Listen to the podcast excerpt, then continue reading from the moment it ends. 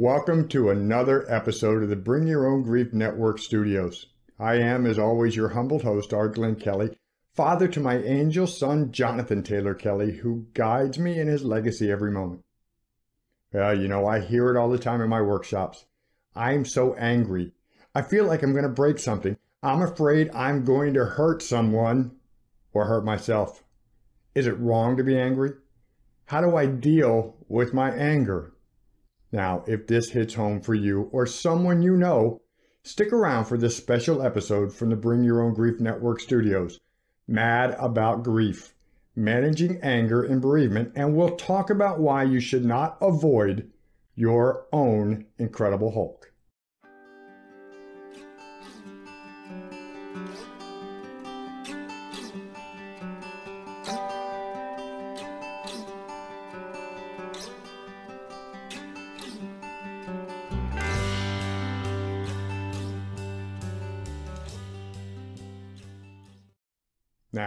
You'll forgive the reference to the Incredible Hulk there in the opening, but for those of you not so familiar with Marvel Comics and the multi million dollar Avenger movie series of late, and not to show my age, but I did read those things called comic books back in my day and, and listen to AM radio too. And yeah, we roll our car windows up and down with a thing called a crank handle. And I own it, but I digress. Back to the Hulk for a second, huh? Because I'm just running with it now. Dr. David Banner, a Marvel comic book character, is a mild mannered scientist who, because of a freak lab accident, turns into a rage filled green giant beast of a man whenever someone or something makes him mad. His famous line whenever someone gets in his face and threatens a good doctor Don't make me angry. You won't like me when I'm angry. Any minute, too. He wasn't being snarky. He was trying to warn them, others around him, of the dangers in his anger. And he did not like becoming the Hulk either because he could not control his actions within the rage. But he had no choice in the matter. When angered, he became the Incredible Hulk. The true Dr. Banner was buried inside, didn't know himself, and the rage continued until the threat was stopped and the Hulk shrunk back down in size. Then, Dr. Banner reawakens each time, exhausted, drained, and unaware of the destruction he caused when the Hulk was unleashed. Wow. Sound familiar? Listen, you've been through a lot, and I am so very sorry for your loss as I know you are of mine. There are just so many emotions balled up inside this thing we call grief, right? And guess what? You and I probably share many of those feelings. Not on the same level, mind you, since no two of us will ever grieve alike. We're all as different as snowflakes and fingerprints, aren't we? But it's a darn good bet we probably both felt shock, confusion, fear, longing, or sorrow, or despair, or guilt, and that really big green one, anger. So let's go back to the question I said I hear a lot. Is it wrong to be angry? Is it wrong that I have so much anger after someone I love so much has died? Wrong to be angry? Are you kidding me? No, it is absolutely not wrong to be angry. Actually, just the opposite. Anger is a natural, normal way of coping with your loss, friend, and can be a healthy part of your path to hope and healing. Quick aside here, go back to my previous episode on emotions and remind yourself that stuffing your feelings back inside will only make things worse. It can jack you up pretty bad, actually. If nothing else, it will certainly slow down this thing we call the healing process and keep us from moving forward. And just another reminder don't worry, we don't leave our lost loved one behind when we move forward in healing. Regardless, back to it. My gosh, you certainly have a valid reason to be angry. You had someone you deeply loved taken from you, didn't you? And against your will, against your control, and that hurts that brings pain. And let me clue you in on something here. No matter how much some will relegate anger to many different triggers, getting angry really only comes down to this. Think about it. Someone or some event has taken something from you, physically or emotionally, against your will. And that makes you hurt, emotional pain, and you want that pain to stop. It's not a natural condition of the mind to hurt. Just like the body has a natural state of being healthy and will attempt to mend itself when wounded, your mind has a natural state of ease or happiness. It wants to be happy. It's our preferred default emotional state. Don't worry, be happy, right? Now, I don't mean giggly, stupid happy all the time, but just consider that everything we have done since the dawn of time as a species has been achieving one result. What is that? Do you know? Being happier, right? Back when we ran across the Serengeti, we were miserable, unhappy, living and sleeping in the rain. So we built shelters. We found happiness in developing livestock and agriculture so we didn't have to go on long and dangerous hunting trips for food, right? We turned horse drawn carriages into the Ford F 150 off road package with leather, right? Made us happy. Heck, even our founding fathers declared we have a right to happiness. So you know there must be a predisposed idea for it, right? And being angry is, well, not being happy, not being in our natural state. And when something happens to threaten or take away that natural state, we want it back and will escalate mental and physical responses as needed to get it. And sometimes that means escalating to anger. So, if it's so natural and we say it's healthy, then why is it so hard to control this anger? Why do we become the Incredible Hulk at times? Well, here's part of the reason why.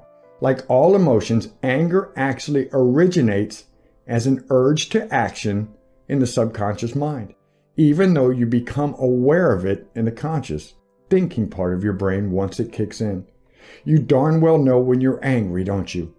But again, the urge which may eventually become anger came from your subconscious, that part of you that acts on your behalf without your conscious effort or control, and not out of malice either.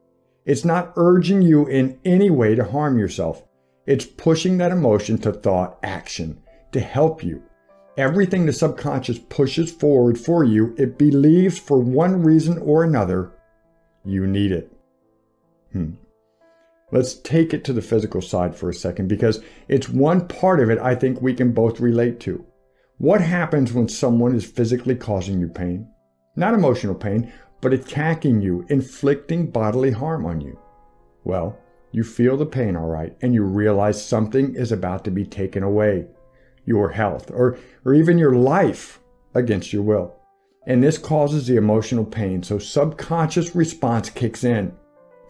There's an adrenaline boost. Your brain works faster, your eyes become sharper, you have additional strength all to increase your own mental and physical abilities to hopefully stop the pain from being inflicted by your attacker.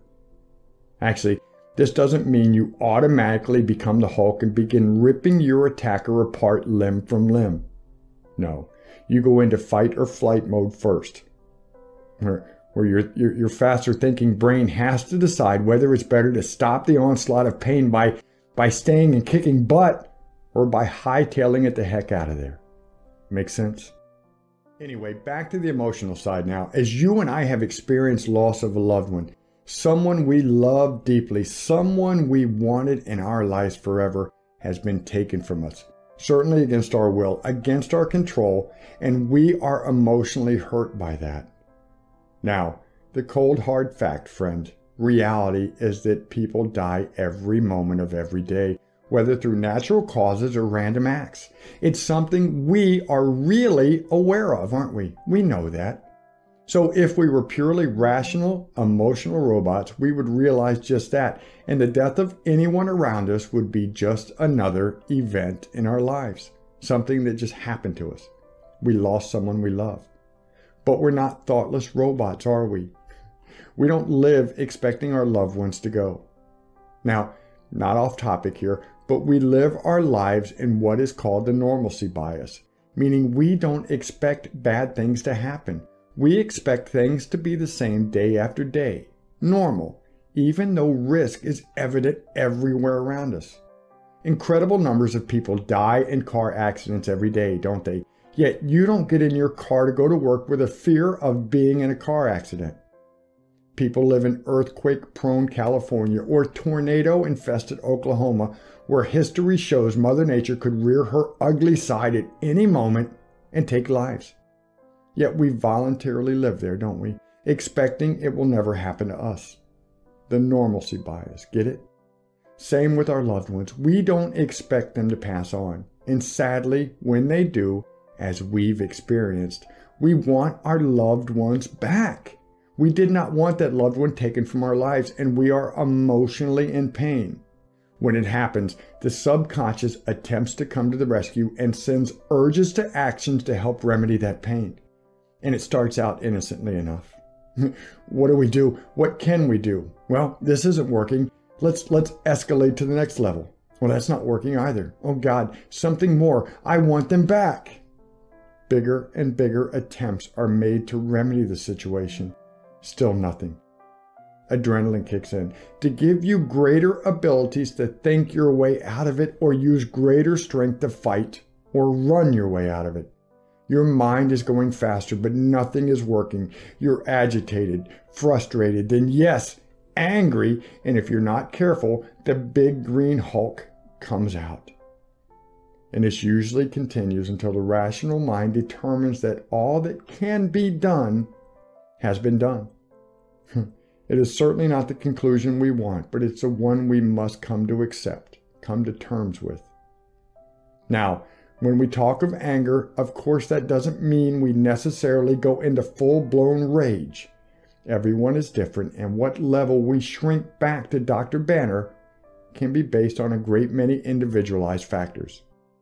Now, the one common thread, though, is the other difficulties present during the early stages of our loss, when so many other raw, painful emotions are swirling around our hearts and minds. That helps fuel the frustration levels, muddies our focus, confuses rational thought. Confusion causes anxiety, and anxiety fuels frustration, and frustration fuels anger. It feeds the beast, right? Be careful of this. And there's another thing I want to bring up at this point that darn well might help the pain grow into a raging green giant false anger. The anger you feel for the fact that your loved one was taken against your will, against your control, and you can't have them back can be coupled with some confusing things about the loss, which later will prove to be just not true. I had a lot of false anger for a while after my son passed. He went through a relatively simple medical procedure when his heart failed in the hospital recovery room and he passed away. Although no medical procedure is without risk, I was damn sure angry at the surgeon, his staff, the hospital, and anyone who had anything to do with it. But fortunately, I would use my anger to hire an independent medical review board to get answers and discovered that there was nothing the medical personnel could have done to reverse the outcome.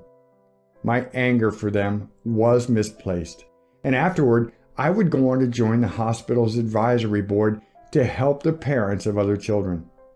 Keep that in mind, please.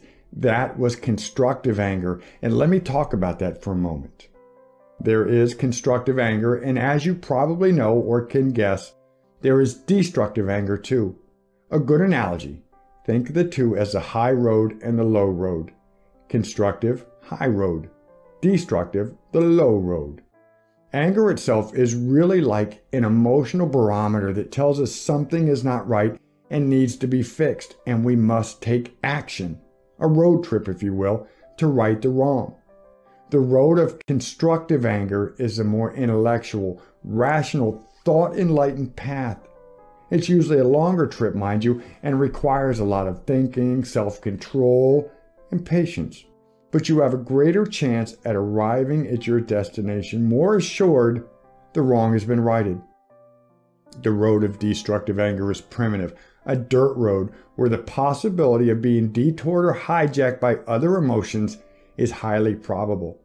It's a road where we are more apt to act on our emotions. Act first, think after. Gun the engine when fear jumps out from behind a bush step out with a tire iron when guilt tries to block our journey. As you can imagine, there's a good chance we'll never even get to our destination to right the wrong going down the low road. Down, destructive anger. As a matter of fact, we'll probably find ourselves lost, out of gas, but still raging in a town we never expected to be, right? Now, you don't need examples of destructive anger, do you? You might know some on a personal level, although I hope not. But maybe that's exactly why we're here. Remember, anger is a natural reaction and can actually be good for healing as long as you are not harming yourself or others. Take the high road, use it for good. For me, I channeled it, but not on purpose at first. Along with other angers, I was also extremely livid because what happened was out of my control. I'm a guy. We control things. When we can't, we get angry. So I turned heavily to my woodworking hobby not long after my son passed. I cut things. I hammered things. I shaped things. I controlled things. And I needed that. It's a good thing I moved onto other constructive anger roads in my healing journey, or my entire house would have been filled with homemade furniture a long time ago. And listen, even in constructive anger, your journey on the high road doesn't always end with righting the wrong. But that's really okay. What the heck do I mean by that? Too often, the loss of life is senseless, caused by circumstances that need not be. And ongoing constructive anger in some of these cases has resulted in many, many positive changes to our society as a whole. While you don't necessarily have to take it to this level, let me give you a few examples of where unresolved but constructive grief anger had a tremendous impact on others. First, consider Candy Lightner, founder of Mothers Against Drunk Driving. Her loss came because of intoxicated drivers, and she channeled her anger in ways that have resulted in lives being saved that we could never even count. Objectively, we can't show the figures of those who chose not to drive because of the increased efforts of enforcement by police brought on by MADD, but we can see it in the reduction of annual deaths caused by the drunks on the roadways. Then there is Gloria Yerkovich, founder of Child Find, and Donna Norris, who is responsible for getting the National Amber Alert System enacted to help find abducted children. All three of these amazing, angry people channeled their personal loss of a loved one into something that helped others. So, look, you may not be at a point where you want to go on a national crusade, although certainly don't discount that for later. For now, though, you came here to find out about your anger. Is it okay to be angry? And how do I handle that anger? First, again, as we've said, you and me, you're darn skippy, it's okay to be angry. It's natural, normal, and healthy. It's an emotion. You hurt, you feel, and you must recognize that. Now, as I've pointed out in many other episodes on the BYOG, emotions like anger must come out. To keep them stuffed inside is poison to your soul. It might very well originate in the subconscious mind as an innocent urge, but it's an urge to act. And once it gets to the thinking mind, it becomes anger not acted upon, held back day after day after day. Anger will move back to the subconscious mind, festered and ugly and become a part of who you now are. Always bitter and agitated, angry at the world. You don't want that. That's not moving forward to a life of peace and purpose. That's moving backwards, isn't it? Enough on that. You get it, I know. So, how do you handle your anger so you don't become the Incredible Hulk? Now, I'm a normal Joe, not a big fan of cliched words like anger management, but it's all we've got to work with here, so let's talk anger management for a moment. First, never ever beat yourself up if you didn't like the way you expressed your anger before, especially if it's been going on for a while and it snuck back into your subconscious, became who you are now. Well, guess what? It's who you are now. And the only way to get rid of it is to pull it out to the thinking, conscious mind as much as possible. Pull it into the light. The light cleanses, right? Now, I'm not talking about an anger expression where you're physically hurting yourself or others. If that's the case, you really do need to seek some professional assistance right away. Sorry, please do so. I'm talking about the events where you can learn to tell yourself, man, that wasn't cool, was it? I gotta work on that. Now, I know it sounds hokey, but, but that means you are giving it conscious thought each time, keeping it in the light. Get it? Pull it out of the subconscious. Strip it from who you are deep inside. Got it? Now, when we're looking at anger that comes at the lower levels and you can stop yourself from saying something hurtful or angry to someone else, practice that every time. It helps too. Do the old count to 10 before you respond to someone who might be the target of your anger. Take a breath. Think it through. Take the high road when someone triggers your anger. Get with a friend, someone you can yell at. I'm a good grief advocate for this. I let people yell at me all the time at workshops or over the phone or on email, whatever. I'm an old cop. I'm used to people in my face saying nasty things to me. I don't take it personal. I know they're venting.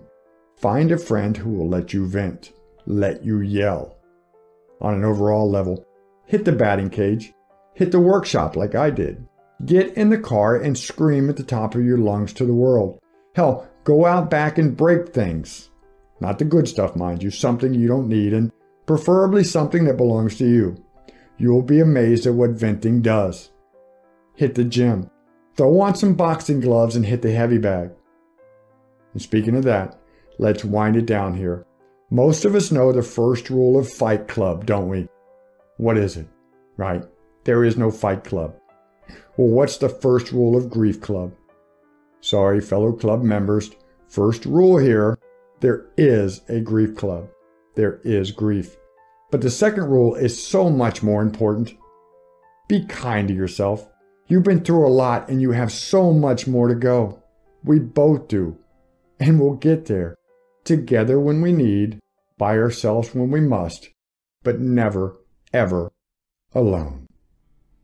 So, that's it for this special episode, Mad About Grief Managing Anger and Bereavement from the BYOG Network Studios, where you can bring your own confusions, bring your own emotions, bring your own questions, and bring your own grief. Please consider liking and sharing this episode on Facebook and YouTube. Not all grievers are on both social networks, and it makes it so much easier for others who seek support to find us and the free support we offer. For now, I thank you for being here today. Come back and see us again, won't you? I am Arglen Kelly, father to my angel child, Jonathan Taylor Kelly, who guides me in his legacy every moment, and we both wish you peace and purpose.